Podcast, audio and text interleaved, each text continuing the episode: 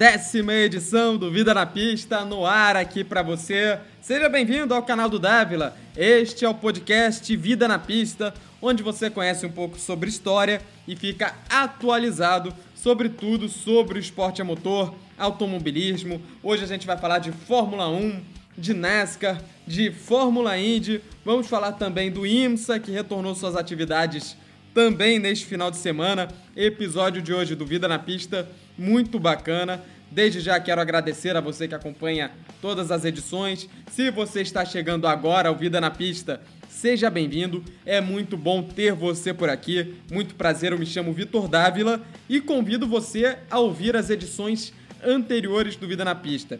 Hoje é uma pegada mais informativa. Vamos fazer um resumo das categorias para você, é, te atualizar de como está sendo esse retorno do esporte a motor, mas geralmente a gente traz uma pitada de história, algumas curiosidades, e é por isso que eu te convido a ouvir as edições anteriores do Vida na Pista. Seja em qual plataforma você estiver ouvindo a gente, Spotify, Google Podcasts, Deezer ou iTunes. Você tem as edições anteriores do Vida na Pista, outras 10 edições, tem listas, curiosidades, tem um quadro que eu gosto muito que é o Recriando Narrações, onde eu vou e recrio uma narração histórica. A gente fez a edição com o Alessandro Zanardi e em breve vamos trazer mais. E é muito bom ter você aqui mais uma vez. Eu reitero, se você gosta de automobilismo, gosta de velocidade, Fique com a gente aqui no Vida na Pista. Então vambora! Vida na Pista 10 está no ar!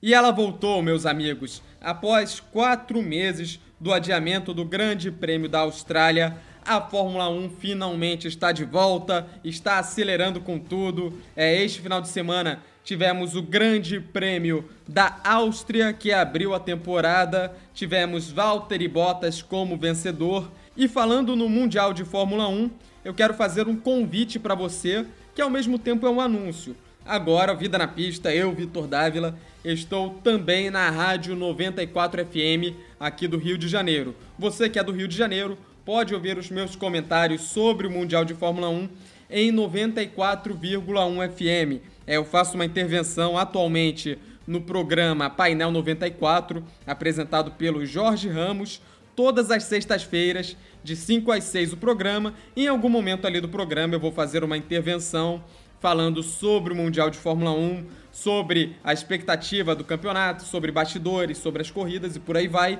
E quando tem corrida, que foi o caso do último final de semana, eu dou um resumo, faço um resumo dentro da jornada esportiva, da transmissão esportiva, Ontem, durante a transmissão de Flamengo e Volta Redonda, na verdade, na abertura da transmissão, é, eu fiz um comentário sobre Fórmula 1 lá na rádio. Se você não viu, pode ver no meu Instagram, arroba canal do Dávila, que se não tiver lá, daqui a pouquinho vai estar lá, depende de quando você estiver ouvindo aqui o nosso programa. E eu quero agradecer ao Luiz Carlos Silva pela oportunidade de fazer esse trabalho com Fórmula 1 na 94, agradecer ao Jorge Ramos pelos toques, pelas observações, pelos bizus, ao narrador Breno Monsef, que fez o meu anúncio ontem, né, que comandou a transmissão, e eu pude estar lá quarta-feira na 94 acompanhando Botafogo e Portuguesa, vendo como funciona.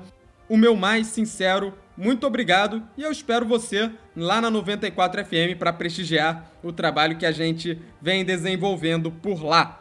Falando da corrida, tivemos uma surpresa no sábado. O pole position foi Valtteri Bottas, companheiro de equipe do ex-campeão Lewis Hamilton.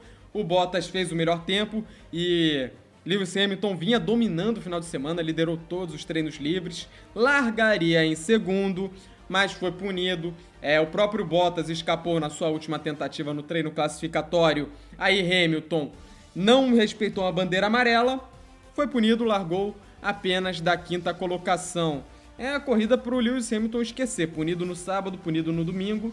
Ele que chegou em segundo lugar, é, cruzou a linha de chegada em segundo lugar, mas acabou sendo punido porque mais uma vez ele tirou o pódio do Alexander Albon da Red Bull, tal qual aconteceu no Grande Prêmio do Brasil do ano passado. Então Hamilton acabou caindo para o quarto lugar. O Albon acabou abandonando voltas depois por conta de problemas que acabaram danificando o seu carro da Red Bull. Aliás, um final de semana para esquecer da Red Bull, que vai pressionada para a próxima etapa, Grande Prêmio da Estíria, que também vai ser no circuito de Spielberg, só que vai ter esse outro nome. Estíria é o estado onde fica o circuito de Spielberg. Vai ter esse nome diferente porque não podem haver duas corridas com o nome de Grande Prêmio da Áustria. Aí tem essa mudança. Red Bull zerada, Max Verstappen também abandonou com problemas e a Red Bull simplesmente teve o final de semana para esquecer é, no, no seu circuito da casa, né, o Red Bull Ring. A Red Bull é dona do circuito de Spielberg. Bottas venceu, Charles Leclerc salvou o segundo lugar.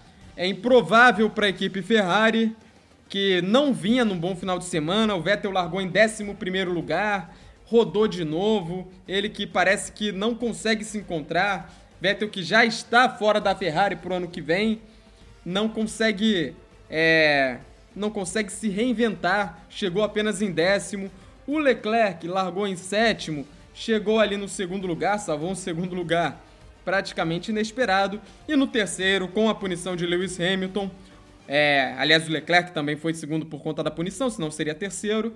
O terceiro colocado, grande surpresa, Lando Norris de McLaren, é, marcando aí seu primeiro pódio na carreira, o segundo da McLaren desde 2014. É a McLaren que marcou um pódio também com punição do Lewis Hamilton no Grande Prêmio do Brasil do ano passado, só que foi com Carlos Sainz, que será piloto Ferrari a partir do ano que vem. Uma grande comemoração, uma bela surpresa ver Lando Norris no pódio. Como eu falei, o Hamilton ficou em quarto lugar e salvando outro ótimo resultado para a McLaren, Carlos Sainz fechou o top 5 numa corrida marcada por inúmeros abandonos, muitos problemas mecânicos. Dos 20, apenas 11 completaram, inclusive nem assim a Williams conseguiu pontuar. O George Russell teve problemas, abandonou. A única Williams que completou é o Nicolas Latifi, que é o estreante, único estreante da categoria neste ano, que ainda está se adaptando. Ele anda muito atrás dos demais ainda. Foi o último colocado praticamente durante todo o final de semana. O Latifi completou em 11 lugar, fez seu papel, levou o carro até o final, ele que está aprendendo na categoria. Não é nenhum piloto talentosíssimo, não vai ser um multicampeão, mas está ali, cumpre seu papel. É um piloto ali que a gente não pode chamar nem de uma desgraça absoluta, mas também não chega a ser nenhum grande talento. Algumas previsões para o Grande Prêmio da Estíria, que é no mesmo circuito, neste final de semana, largada domingo 10 e 10 da manhã veremos os favoritos bastante pressionados. Lewis Hamilton, sucesso em qualquer casa de apostas, foi apenas quarto colocado, deve vir ali com fome de vitória. Aliás, porque o Valtteri Bottas ganhou de ponta a ponta o Grande Prêmio da Áustria, equipamento a Mercedes tem de sobra. Quem também vai pressionada, como eu falei, é a Red Bull, correndo em casa novamente, vai ter a oportunidade de limpar sua barra no seu próprio circuito, já que neste último final de semana a Red Bull foi péssima, não completou a corrida com nenhum de seus carros, tá zerada. Aliás, a Red Bull, a Haas e a Williams são três equipes apenas zeradas após a primeira etapa. A gente teve uma grande variedade de equipes pontuando. Giovinazzi pontuou para Alfa Romeo, a gente teve Alfa Tauri pontuando também com Pierre Gasly e a própria Renault com Esteban Ocon marcou pontos nessa corrida, na estreia da temporada, na abertura. Então veremos aí algumas equipes pressionadas, a própria Red Bull pressionada, a equipe Haas, que novamente não mostra o seu potencial, é uma equipe com recursos, uma equipe com um bom patrocínio, que tem o Gene Haas, que é é um chefe de equipe de sucesso na NASCAR, na Cup Series. Aliás, a gente vai falar de Cup Series. Inclusive, o Gene Haas venceu com um de seus carros na corrida da Cup Series. Só que na Fórmula 1, ele não consegue mostrar que veio. Sua dupla de pilotos é, não consegue explorar o potencial que a equipe tem. A gente não sabe também até que ponto o carro é competitivo, mas é uma equipe que pode muito mais. A equipe Haas pode muito mais e é uma equipe que tem esperança brasileira. O Pietro Fittipaldi é o reserva imediato da equipe Haas. E em caso de saída de Kevin Magnussen ou Romain Grosjean, ele é um dos grandes cotados para essa vaga. So box, box, box. Mantendo monopostos no nosso assunto, na nossa pauta, agora vamos falar de Fórmula Indy que correu em Indianápolis. Mas calma, não foram as 500 milhas, você não perdeu a prova mais tradicional do automobilismo na atualidade. Foi uma corrida no misto de Indianápolis, que normalmente seria um evento que antecederia as 500 milhas. Neste ano não vai ser assim, a Indy 500 vai ser apenas em agosto. Esse evento de deste final de semana em Indianápolis foi em conjunto com a NASCAR. No sábado, correram a Xfinity Series, que é como se fosse a categoria B da NASCAR, e no domingo, no circuito oval, as 400 milhas de Indianápolis da NASCAR Cup Series, enquanto a Indy e a Xfinity correram na pista mista. E na Fórmula Indy tem um nome ali que se coloca cada vez mais como o maior piloto de Fórmula Indy na era moderna. Scott Dixon marcou sua segunda vitória em duas corridas. Ele que havia vencido a abertura da temporada um mês atrás no Texas, venceu em oval, vence em misto, ele vence e vence, como diria o poeta, o Scott Dixon, se colocando como grande favorito dessa temporada, já nas duas primeiras corridas, mostrando um desempenho de vencedor.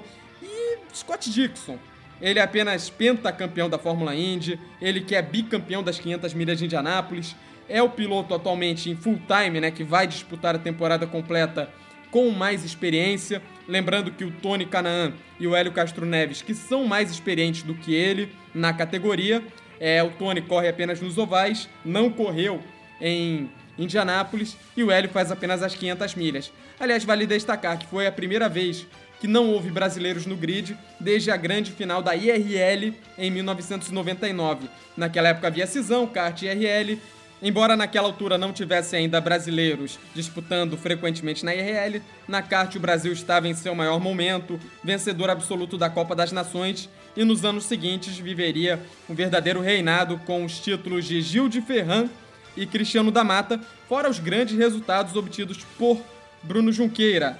A Fórmula Indy retorna nos dias 11 e 12 de julho, já na próxima semana, com rodada dupla em Elkhart Lake, o Grande Prêmio de Road America, um dos circuitos mais tradicionais da categoria e promessa de grande temporada. A Fórmula Indy com uma média ali entre 24 e 26 carros no seu grid é, regular. É o maior número, acho que em muitos anos, acho que desde a década de 90 não havia tantos carros assim na, no Mundial de Fórmula Indy, que tem o Scott Dixon na liderança isolada, Simon Pagenaud segundo no campeonato, seguido por Joseph Newgarden, quarto Colton Herta e quinto Graham Rahal. O destaque negativo da temporada até agora é o Alexander Rossi, que vamos dizer assim é o principal piloto da equipe Andretti, uma das principais na categoria. O Alexander Rossi que ocupa apenas a 23ª colocação no campeonato, após ser apenas 15º no Texas, abandonou em Indianápolis. Para você ter noção, o Alexander Rossi está atrás no campeonato do Tony Canaan, que fez apenas uma etapa. Falando em brasileiros, o Tony Canaan retorna à categoria na etapa de Iowa, circuito oval de Iowa, a prova que será disputada em rodada dupla também nos dias 17 e 18 de julho, daqui a praticamente duas semanas. E é claro, as 500 milhas de Indianápolis, prova mais importante do calendário, por enquanto marcadas para o dia 23 de agosto. Situação dos brasileiros na Fórmula Indy.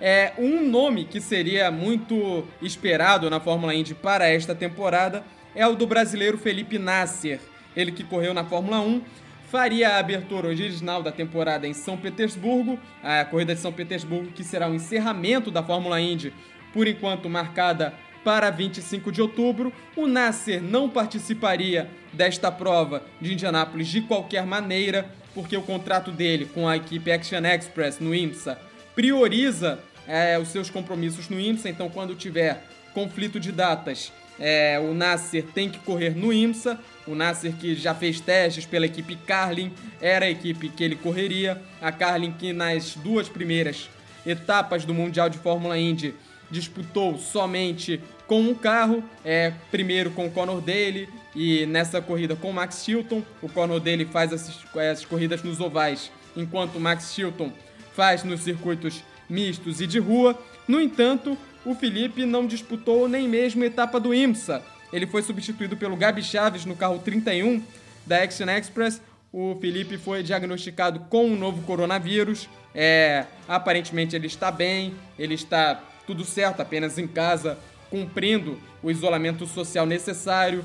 Fica aqui o nosso voto de melhoras para o Felipe Nasser e que ele possa fazer um grande ano de 2020, tanto no IMSA, onde ele já foi campeão, onde ele conquistou o título em 2018, como também na Fórmula Indy. A gente espera muito o Felipe Nasser na Fórmula Indy, podendo dar essa sequência aos pilotos brasileiros na categoria.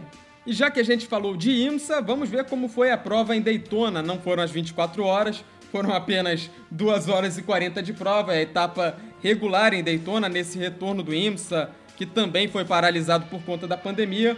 Tivemos a vitória de Jonathan Bomarito e Harry Ticknell pilotando um Mazda DPI. Quem completou o pódio foi Oliver Jarvis e Tristan Nunes, também no outro Mazda DPI. Os Mazda muito bem nessa prova de Daytona e Sebastian Bourdais e João Barbosa no carro 5 da equipe Action Express. Eles completaram o pódio é, em quarto lugar o Acura DPI da equipe Pense, com Danny Cameron, Juan Pablo Montoya, formando a dupla, e completando o top 5 no carro de Felipe Nasser, Gabi Chaves, junto com o brasileiro Pipo Derani. O outro brasileiro que disputou a prova foi Hélio Castro Neves, da equipe Penske, ele que divide o seu Acura DPI com o Rick Taylor, outro grande nome da categoria, o Rick Taylor, que correu muito tempo na equipe de seu pai, o N Taylor Racing, com o carro 10. É, o Taylor que deixou a equipe de seu pai para se juntar à Penske no projeto da equipe do Roger Penske no IMSA. É, infelizmente, eles não conseguiram completar o Hélio Castro Neves com o Rick Taylor.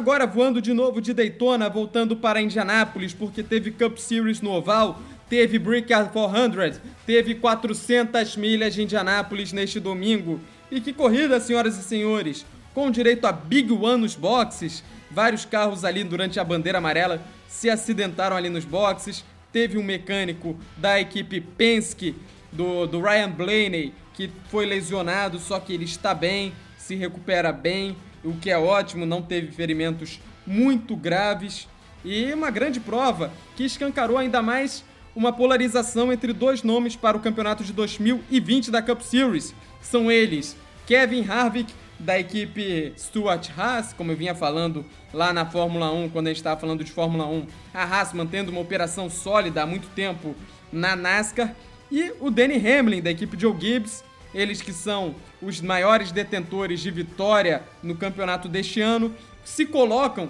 como grandes rivais numa possível disputa pelo título. Vamos ver como é que vão se desenrolar os playoffs, se ninguém, nenhum outsider vai aparecer nessa disputa, mas os grandes nomes são Kevin Harvick e Denny Hamlin, com certeza depois de 16 etapas disputadas, quase metade do campeonato, essa dupla que vem monopolizando. Aliás, até as voltas finais, a grande disputa pela vitória era entre Danny Hamlin e Kevin Harvick. Só que o Hamlin, que vinha liderando, acabou batendo. Ele não conseguiu completar a prova. É, sofreu um acidente, uma batida forte, uma batida séria, mas saiu do carro bem. Nada sério com o Danny Hamlin, abrindo caminho para uma vitória tranquila de Kevin Harvick, que teve uma grande surpresa. É, em segundo lugar, ali disputando até o final com o Kevin Harvick, né, os melhores, tinha grande chance de, de repente faturar a corrida. Matt Kenseth correndo pela equipe Chip Ganassi, o Kenseth que substitui o Kyle Larson, afastado, suspenso pela NASCAR por conta de um comportamento racista durante uma corrida virtual.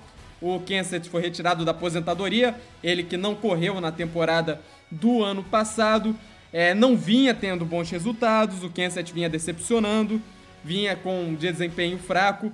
Nessa corrida de Indianápolis, renasceu Matt Kenseth. Parece que ele conseguiu se motivar bastante, foi segundo colocado e é um nome que a gente sempre espera muito, campeão da NASCAR em 2003, Matt Kenseth. Vamos ver se ele consegue aí ressurgir, ele que tem corridas a menos em relação aos concorrentes, para uma possível vaga nos playoffs. Aliás, é, falando em playoffs, um piloto que é sempre cotado e sempre briga, né, que a gente sempre espera muito dele, não correu neste final de semana. O heptacampeão Jimmy Johnson esteve fora do carro 48. Ele também foi diagnosticado com a Covid-19, assim como Felipe Nasser. Ele cedeu o seu cockpit ao piloto Justin Allgaier, que é piloto da Xfinity, da equipe Junior Motorsport, equipe do Dale Earnhardt Jr., que tem uma colaboração ali, uma cooperação técnica com a equipe Hendrick, equipe do Jimmy Johnson, onde corre o Jimmy Johnson. Aí fica nossos votos de melhoras para o heptacampeão da NASCAR. A gente espera que ele possa voltar o quanto antes e quebrar aí esse incômodo jejum de vitórias que já dura mais de 100 corridas. Jimmy Johnson que anunciou que se retira da NASCAR neste ano. Inclusive estava programado um teste com o Jimmy Johnson na Fórmula Indy no misto de Indianápolis pela equipe Chip Ganassi. Esse teste obviamente não ocorreu, mas deve acontecer num futuro próximo. É esperado que o Jimmy Johnson faça algumas corridas na temporada do ano que vem da Fórmula Indy, o que seria um acréscimo e tanto para a categoria norte-americana de monopostos. Ainda não foi anunciado quando Jimmy Johnson poderá retornar ao 48, mas a NASCAR já volta também na semana que vem, com prova dia 12 de julho, no circuito oval do Kentucky. Box, box, box. Vida na pista desta semana fica por aqui. Muito obrigado pela sua companhia. Hoje episódio especial dedicado a atualizar sobre a volta do automobilismo. É muito bacana ver as corridas se readequando. Esse mês teremos volta da MotoGP, mês que vem a decisão da Fórmula E, que vai valer muito a pena acompanhar.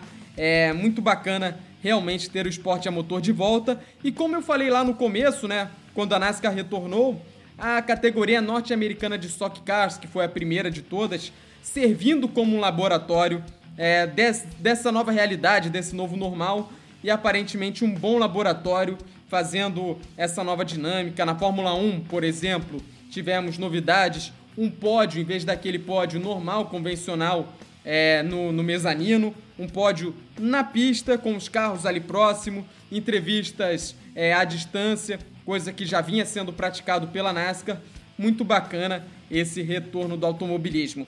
Antes da gente fechar o Vida na Pista, Fórmula 2 também retornou junto com a Fórmula 1 e um destaque foi a vitória do Felipe Drogovic na corrida 2. Spielberg, muito bacana o Felipe Drogovic, que já havia conseguido o segundo lugar no grid na corrida número 1, está em terceiro lugar no campeonato. Vamos ver se ele consegue manter aí uma regularidade que na Fórmula 2, como é, tem essa dinâmica de rodadas duplas, mais importante talvez até do que vencer, é ter boas colocações nas duas provas. Sempre buscar pódios, é, vitórias, é, mas sempre se mantendo ali entre os cinco primeiros, que é a fórmula ali do sucesso. Esperamos, né, que tenhamos mais um brasileiro aí na Fórmula 1 em breve. A gente tem o Sérgio Câmara e o Pietro Fittipaldi como reservas na Red Bull e na Haas, respectivamente.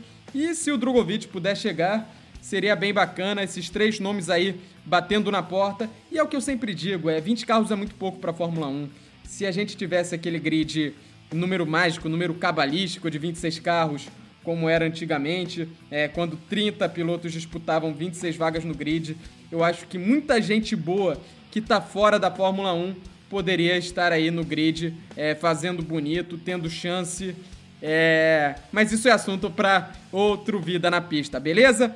Mais uma vez eu faço aqui o convite, sextas-feiras na 94 FM, você que é do Rio de Janeiro, 94,1 FM, você que é de outro estado, pode acompanhar pela internet. Eu participo do programa Painel 94 fazendo uma intervenção, um comentário sobre o Mundial de Fórmula 1 e quando tem corrida, que é o caso deste próximo final de semana com o Grande Prêmio da Estíria, eu também falo como foi a prova dentro da transmissão esportiva, que começa geralmente ali para as três e meia da tarde, mais ou menos. Tudo certo? Muito obrigado pela sua companhia. Vida na pista volta na próxima segunda. Grande abraço, tchau, tchau!